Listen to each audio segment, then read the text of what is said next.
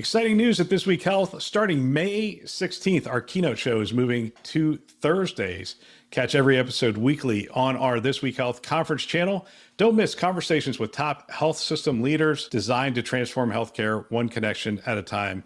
Subscribe to This Week Health conference and stay updated every Thursday. Today on This Week in Health IT. If you ask 10 providers the same question, you may get 10 answers. And that's just the nature of the beast. So when you talk about data collection and how it is that we capture the data in order to leverage artificial intelligence and other things to help deliver better outcomes, from a functional perspective, we're not leveraging the data the way we should.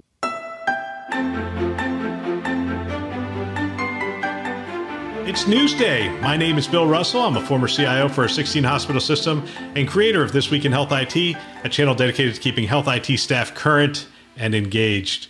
Special thanks to Sirius Healthcare, Health Lyrics, and Worldwide Technology, who are our Newsday show sponsors, for investing in our mission to develop the next generation of health IT leaders. Before we begin, I want to share an exciting announcement for This Week in Health IT. Starting in 2022, we're going to have four channels to bring our community more specialized content for your specific needs. The four channels are news, community, conference, and the academy. The news channel will have our Today and Newsday shows where we explore the news that is going to impact health IT. The community channel is just that a place where we come together and collaborate. One of the distinctions of this channel is that we will have guest hosts from the industry and people that they invite to talk about the topics that we wrestle with every day. Things like clinical informatics, data, security, and the like. We're excited about where the community will take this channel. The Academy is about training, it's about training the next generation of health leaders. Here's where we're going to be launching our new show. It's called Insights. And the show will actually take highlights from our last five years and break them into 10 minute episodes for your team and perhaps people who are new to health IT to come up to speed. Finally, this channel, the one you're listening to right now, will become our conference channel. The same great content you travel across the country to receive, we're going to be bringing to you right on this channel. This show will become Keynote, where we do our long form 50 minute interviews with industry leaders. And we will be augmenting that with solution showcases and briefing campaigns that introduce exciting solutions in more detail. For more information on our other channels and where you can subscribe, visit us at thisweekhealth.com slash shows, S-H-O-W-S. Now, on to the show. It's Newsday, and we've got a lot of interesting stories. We're going to talk about interoperability. We'll talk about the nursing shortage. We'll talk about some telehealth fraud and some other things. Today, we have a, a new guest on the show. We have Tony Thornton. He's the principal advisor for federal healthcare for worldwide technology. And we're excited to have him on. Tony, welcome to the show. Hey, thank you, Bill. It's awesome to be here a week before Thanksgiving. I know we're thinking about turkey stuff and things, but it's always good to do this stuff. I had forgotten that I, have been so busy. I, I went to the health conference, the Chime conference. I went to another conference as well. I've been at three conferences and so busy you forget that those things are coming up. It's and and the worst of it is i assume you're done with all your christmas shopping? Well it's funny you say that and i was by some friends just last night and they have five christmas trees up. Oh, and God. so they're well into it and unfortunately fortunately my family we kind of have a general agreement that we'll get one gift each and i'm the guy that will use some sort of virtual catalog or whatever it is. Probably shouldn't say that out loud but it's the truth if you're like me, the, the family doesn't listen to these kinds of podcasts. They're like, my, my wife for years, it's like, what does your husband do? It's like technology. He does something with technology. And now it's even harder for her. She's like, what does he do? I don't know. He's in his, he's, he's in that studio over there talking to people all over the country and recording things. So your wife and my wife may be cousins then. so yeah, you're always doing something. What do you do? And all, and so I sit there. But worse are my kids. Again, now that everything is virtual, the entertainment in the house is mocking dad in his virtual conferences. So it's a three, four letter soup where all the different acronyms and different people and other executives so quite entertaining. So we absolutely could probably put on a show in my house. There's some. I, it was great to be with people at the conferences again, to like be with them and you know shake hands and talk to them. But there, there's something about this this Zoom thing uh, I mean, I got to meet people's dogs, their kids, their spouses, and other things because they're in the meeting, and all of a sudden somebody's walking behind them, or the dog jumps up on their lap, and that kind of stuff. It it really did open up maybe a, a little different window into some of the people that I've interacted with for years. It was uh, that aspect of it I, I really did enjoy. Well, it was what's cool about it again because of COVID and the pandemic probably it's been about two years. Folks traveling kind of went, you know, to a strategic pause. So there are people that I've met over the past two years, and just in the six months, have finally gotten to meet them in person. And so it's pretty cool. So while production went up because of it, the interpersonal things that you're used to, like you said, the conferences and just the basic blocking and tackling of getting to know people, going to restaurants, conferences, and things of that nature, that's all changed. So it'd be interesting, again, as we look forward, what's going to be that middle ground going forward. But again, I think the days of the full blown like HIMSS where you have a gazillion people there doing things, I, I think we're still a little bit of ways from that. Well, just to level set, because people aren't familiar with with you on the show, what does the principal advisor for federal healthcare do for worldwide technology? Well, exactly that in the title. I advise, I'm an expert within the federal healthcare public space. Uh, again, I'm a retired naval officer, 30 years, hospital administrator, technologist. I was CIO of uh, several entities in military medicine that include the President's Hospital, Walter Reed Bethesda. I was CIO of the United States Navy Healthcare Enterprise, and also in Defense Health Agency, I was Chief Infrastructure Operations. So, into all the IT. What does that mean? That means within the healthcare realm, around technology stuff and things, I'm the guy that kind of knows it at the C suite. So, what I do is, is help at the client executive level, help our teams understand what's coming down pike strategically and how is it that we align our capabilities within the worldwide technology portfolio?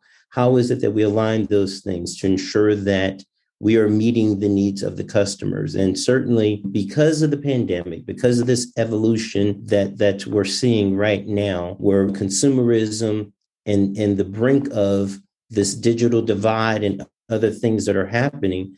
You know what I mean? Companies like technology, we have the benefit of a complex portfolio of stuff and things that we could leverage and help our customers, in this case, healthcare delivery, do the right thing by them. So it's a cool place to be in, but I basically advise I have to know where the puck is, so to speak. Before we we get to some of the stories, uh, I'm I'm curious. So when we talk consumers, well, actually, let's step back federal healthcare i assume that's that's va it is it's the hospital systems within the federal government but it's there's also some other aspects to that as well. What areas does that actually oversee?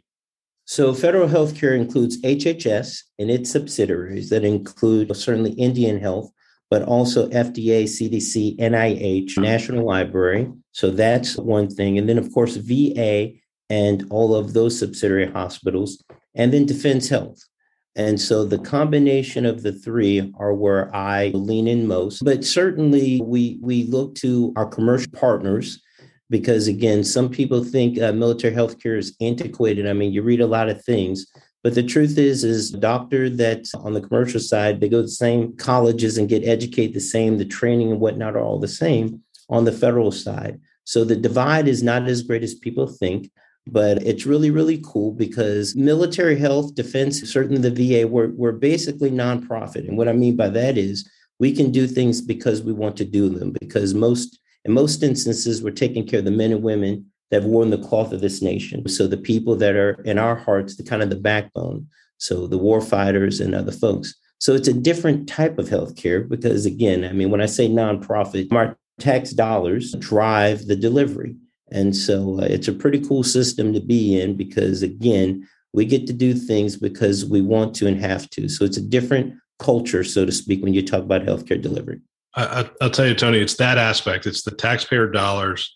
I, am on record as saying I would I, I would never want to lead an EHR implementation for a public entity like that because I did one for a 16 hospital system and I know the number of things that went wrong right? How challenging it was. But when you're doing it with taxpayer dollars, that whole thing gets adjudicated in front of Congress, in front of the media, in front of everybody. And I'm thinking, oh man, that that if, if my implementation at that 16 hospital system had been adjudicated that way it would have been it's, it's much it's much easier when you get the doctors and everybody in a room you talk through it you figure out what you need to do and, and you move on as opposed to yeah you're right we we just read so much about what's going on it's a hard job it is a hard job again as a former cio um, and certainly have relationships with the standing CIOs. It's difficult because, again, culturally, it's more about change management and the human adaptation around information and the technology.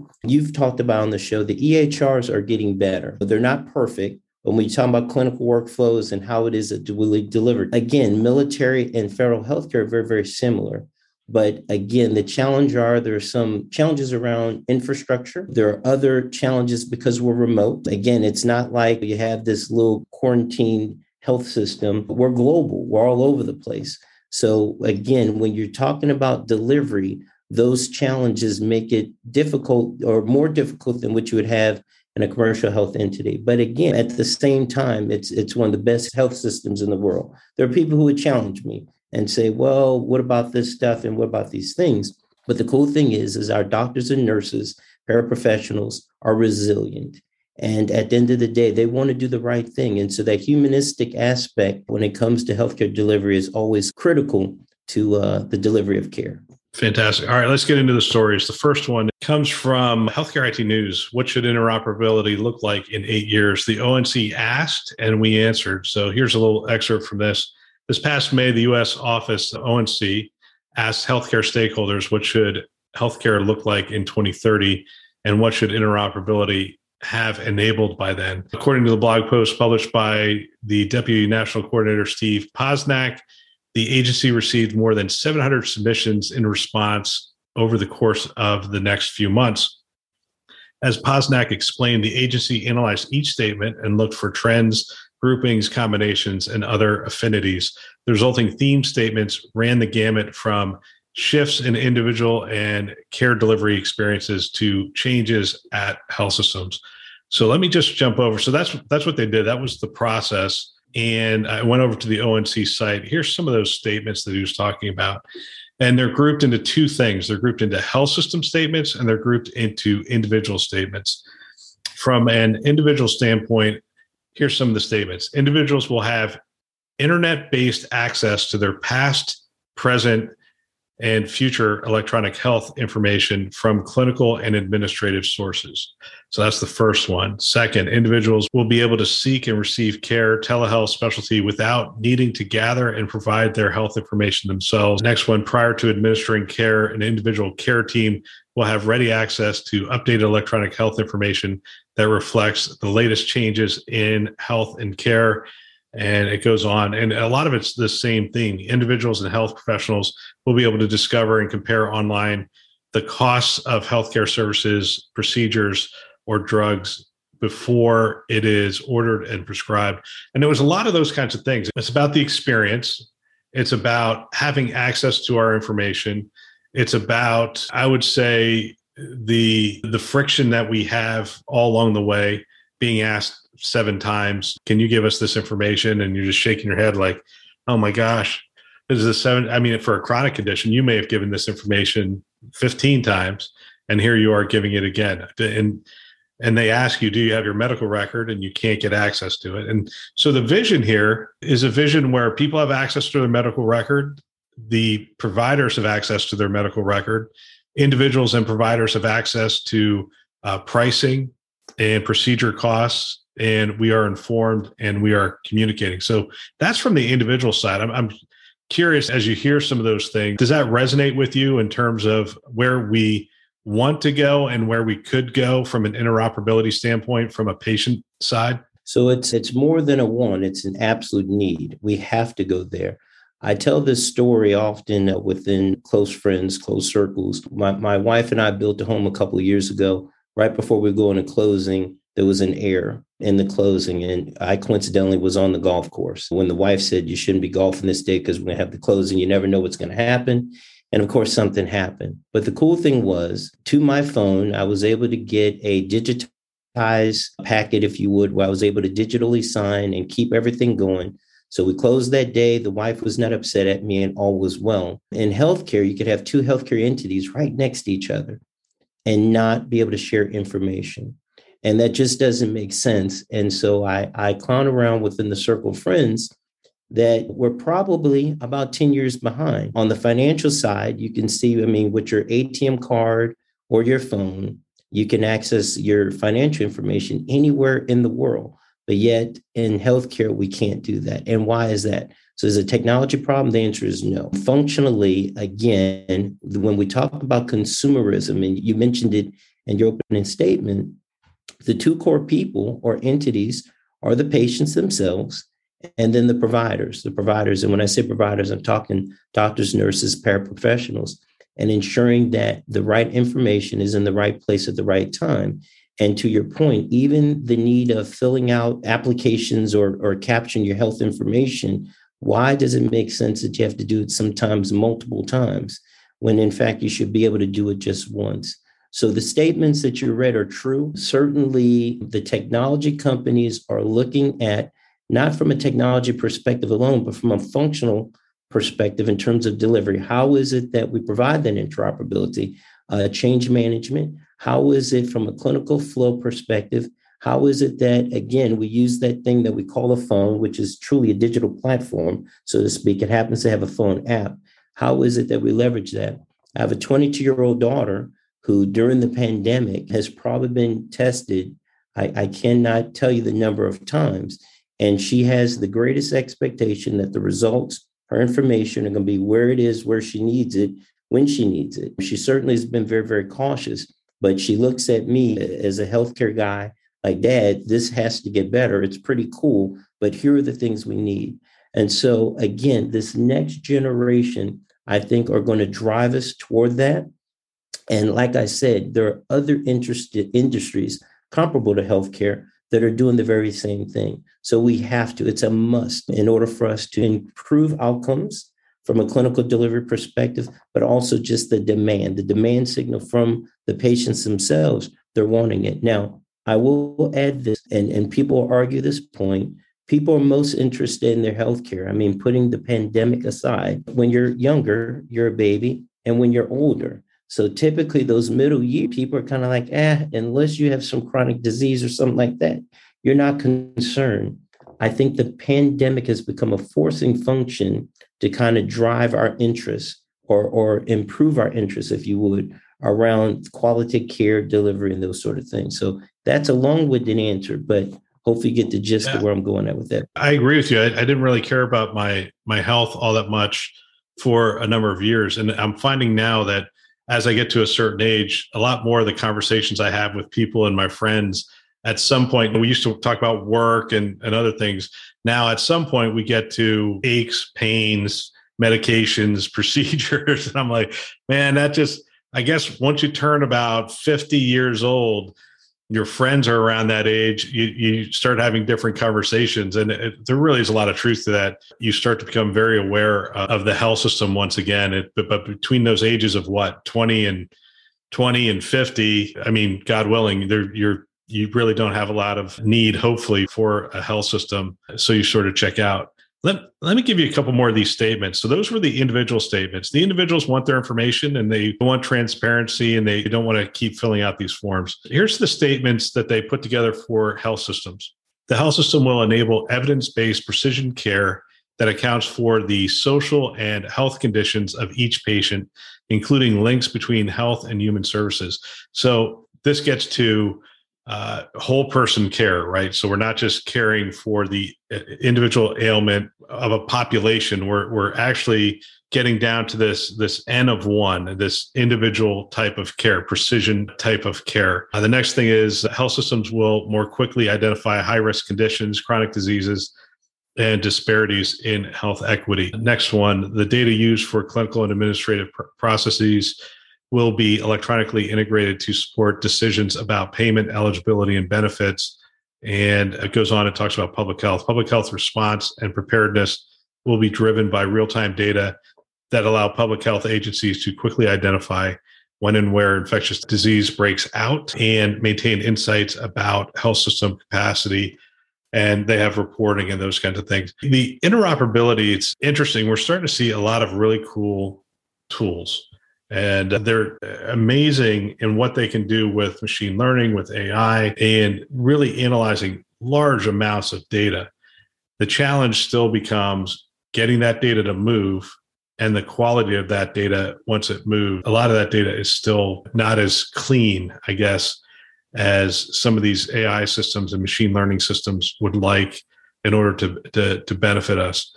When we look at health systems, what is standing in the way of us creating this, this image of the, the 2030 image that ONC has collected, this set of information for the individuals and for health systems to be able to move data around and care for people at a, a more precise or intimate level.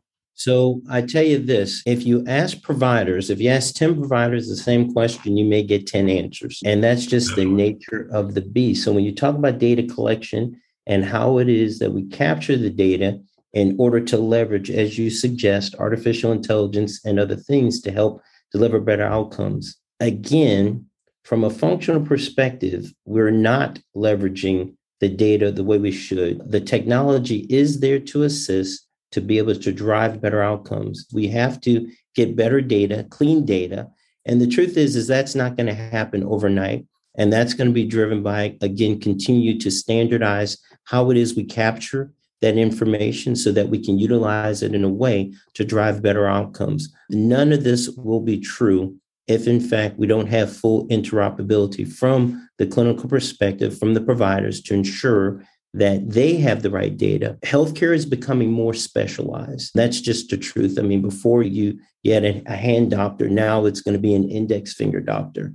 So there's going to be more and more and more data. So imagine a time where we're leveraging artificial intelligence and other tools to flag when in fact there's a, an error or a challenge in terms of healthcare delivery. We we have case management which typically are humans that, again, act, if you would, as a kind of stop guards, uh, safety lights around the data. But what if we have a time, again, around interoperability, where you're leveraging the tools to do just that? So the statements you read are spot on. It is a must because we're becoming more specialized, because there's going to be more data, the chances for us to have adverse effects will be increased. So we have to use technology and other innovations to be able to reduce the possibility of having those negative outcomes. One of the things I want to talk to you about is this nursing shortage. One of the stories we have here is the CHS Community Health System, 80 some odd hospitals across country is looking to put programs together for nurse recruiting and training. I've talked to uh, a bunch of health systems over the last couple of weeks, and this nurse shortage is is top of mind. It's a very serious issue. And as we're talking through that, one of the things that struck me is we're going to have to figure out a way to make nurses much more productive than they are today. And one of the reasons they're not productive is they spend an awful lot of time in front of this computer that you and I are talking through, typing in notes and those kind of things. And it, struck me as you were talking, we almost need AI and and smart systems uh, on the front end, right? So part of the problem you said 10 different clinicians ask them a, a, question, you're going to get 10 different answers. And the same thing is true with data entry. In a lot of cases, 10 different people input the same medication five different ways. Let's just say this tablet this many times versus this tablet this many times. It gets kind of convoluted in the health system because they didn't get into medicine to be data entry clerks. And that's what we've turned them into. And it strikes me that there are smart systems right around the corner. One of the ones I was looking at was a, a, clinical automation tool, and all it is is a camera. And they address the whole idea of privacy and whatnot. They essentially blur out the person who's doing the work, but that camera's there to watch certain things that happen in the room. And it never turns off, it's always there and it watches for fall risk it watches for hand washing it watches it watches for other things like turns in the bed for pressure wounds and those kinds of things.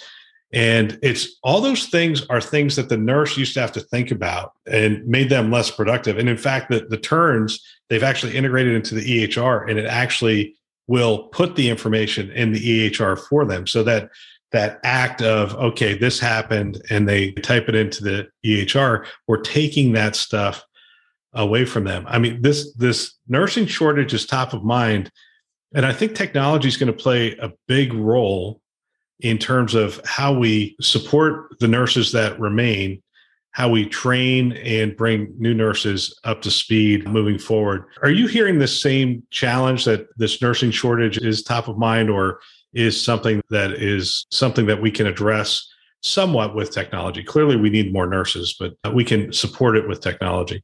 Yeah, Bill. So you're absolutely right. I think the healthcare industry, staffing shortages across the board, but there are under other industries as well that are challenged. And so again, with this problem becomes opportunity. How is it to your point? We certainly have seen over the past 18 months, two years, virtual care, telehealth increase exponentially. But to your point, we have to figure out how is it that we crack the nut on whether it be automation, robotics, or other tools that will never necessarily replace the, the functional care, the care that you get from nursing, but the ability to capture the information or to do the things, to due diligence that nursing nurses provide. Again, my dear friends are providers, and I and I tell them this, and some of them want to strangle me, but I tell them, I say, while doctors are everything in healthcare. The truth is, nurses are the glue. They truly are what makes hospitals run. My nursing friends are probably the ones that watch this. They'll smile, but they're the ones that, that make it happen the nurses and the paraprofessionals. And so the, the nursing shortage is real. It's going to continue, especially, I'm not going to say it's a, a mass exodus, but because of uh, COVID and the pandemic, you're starting to see people leave the cities, which means healthcare, the healthcare footprint has to expand. So again, we're in this evolution where it's not like all of a sudden we're going to have this bolus or increase of people overnight to address those shortages. So we have to get creative. And certainly the folks that I work with from a technology perspective, we have clinical professionals on staff, nursing professionals on staff. So we look at ways, how is it that you can leverage the technology to do just that, to fill in those gaps. Because it's not like all of a sudden overnight we're going to have this surplus of people. And again, the challenges, the shorting, uh, staffing challenges permeate across all industries, not just healthcare. All right, so let's let's talk about the technology. So there's a, a, shortage for some reason. There's a shortage in health IT staff. I think there's just more competition for it.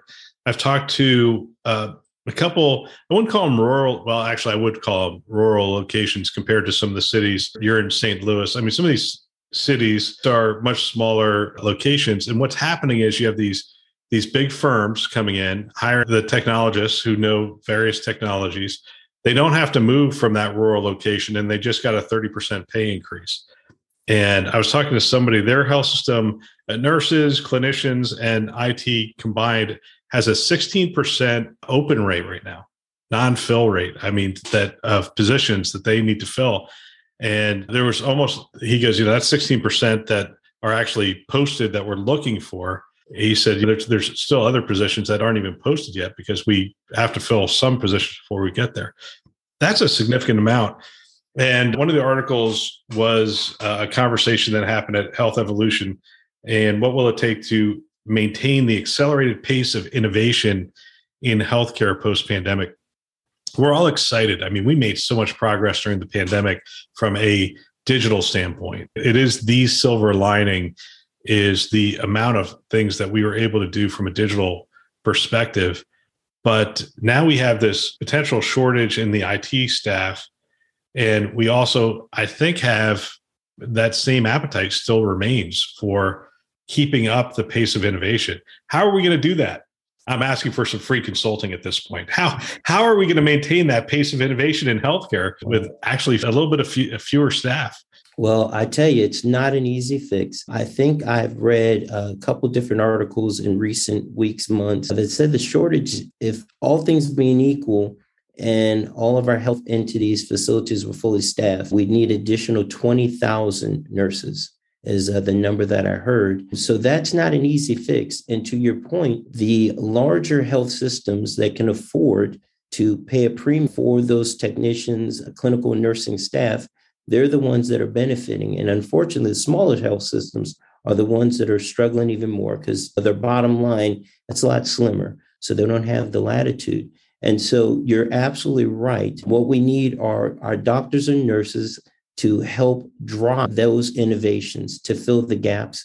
We as technologists have to listen and better understand what that looks like. What are those requirements? And how is it that we deliver the necessary capabilities to be able to solve those gaps? Again, it's not going to be an easy fix. But again, you see more often, or at least in recent years, you see doctors, nurses, paraprofessionals becoming technology and informatics experts. They're understanding the industry. And so that complement to people like myself, and again, I'm a hospital administrator, but the truth is, I mean, you don't want me drawing your blood or doing some things. And so we, we are going to absolutely depend on those functional experts to kind of help shape and drive that. And companies like Worldwide Technology, we have that expertise. And so we leverage our functional folks to kind of help shape where it is we're going with the technology. So, Tony, to close this out, we're getting close to the end of the year. We talked about Thanksgiving, we talked about the holidays at the end of the year. This is one of those things that just happens at the end of the year. We talk about what what's it going to look like for next year. I have really two questions around that. One is around what's top of mind. What are the projects for health systems in 2022? And then the second, I, I want to talk about work from home, return to work, and what the nature of work looks like in 2022. So let's start with what projects do you think are top of mind for health systems going into 2022? So I think generally speaking, we have to continue to expand our virtual and telehealth presence. That's going to be a must because of all the things we've talked about. Certainly, uh, the shortage in nursing is going to be, be key. But just again, from a business perspective, just how we're going to do business. So you're going to see more and more of that virtual care, the better use of the technologies, and even expansion of those technologies. Again, which are going to drive interoperability. That's going to happen. I actually, while I'm in St. Louis this week, I'm actually in Washington, D.C. I live right outside Washington, D.C. And you see from a business perspective, and we have a lot of wonderful buildings and you see them vacant. So the whole workplace function thing is going to change. Now, what that means, how is that tied to healthcare? We're still trying to figure that out because, again, I don't think it's not as easy as the easy button, so to speak. But the goal is just that we have to continue to innovate and be smart to be able to drive better outcomes. Again, as we talk about patient centered care or consumer based care with the with our doctors and of course the patients being in the middle how is it that we drive better outcomes using technology. So I think across the board, everyone's looking at that, and uh, it'll be pretty cool. There's also an undercurrent of security. As you go virtual, how is it that you secure the information? How is it that with the ransomware and some of these other things that are happening, how is it that we do it in a secure way and, and manage the data? And so, again, those challenges are going to exist, continue to exist, and we just have to get better. Yep, absolutely. Tony, I want to thank you for your time. It was wonderful to meet you, and I appreciate your perspective. Maybe the next time you're on, we could talk about the progress on the VA's EHR implementation. But I didn't want to put you on the spot on your first on your first time on the show.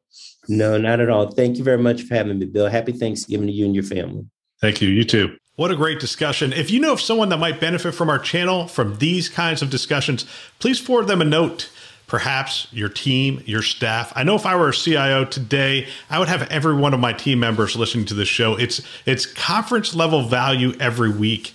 They can subscribe on our website, thisweekhealth.com, or they can go wherever you listen to podcasts Apple, Google, Overcast, which is what I use, uh, Spotify, Stitcher, you name it. We're out there. They can find us. Go ahead, subscribe today, send a note to someone, and have them subscribe as well. We want to thank our channel sponsors who are investing in our mission to develop the next generation of health IT leaders. Those are VMware, Hillrom, Starbridge Advisors, Aruba, and McAfee. Thanks for listening. That's all for now.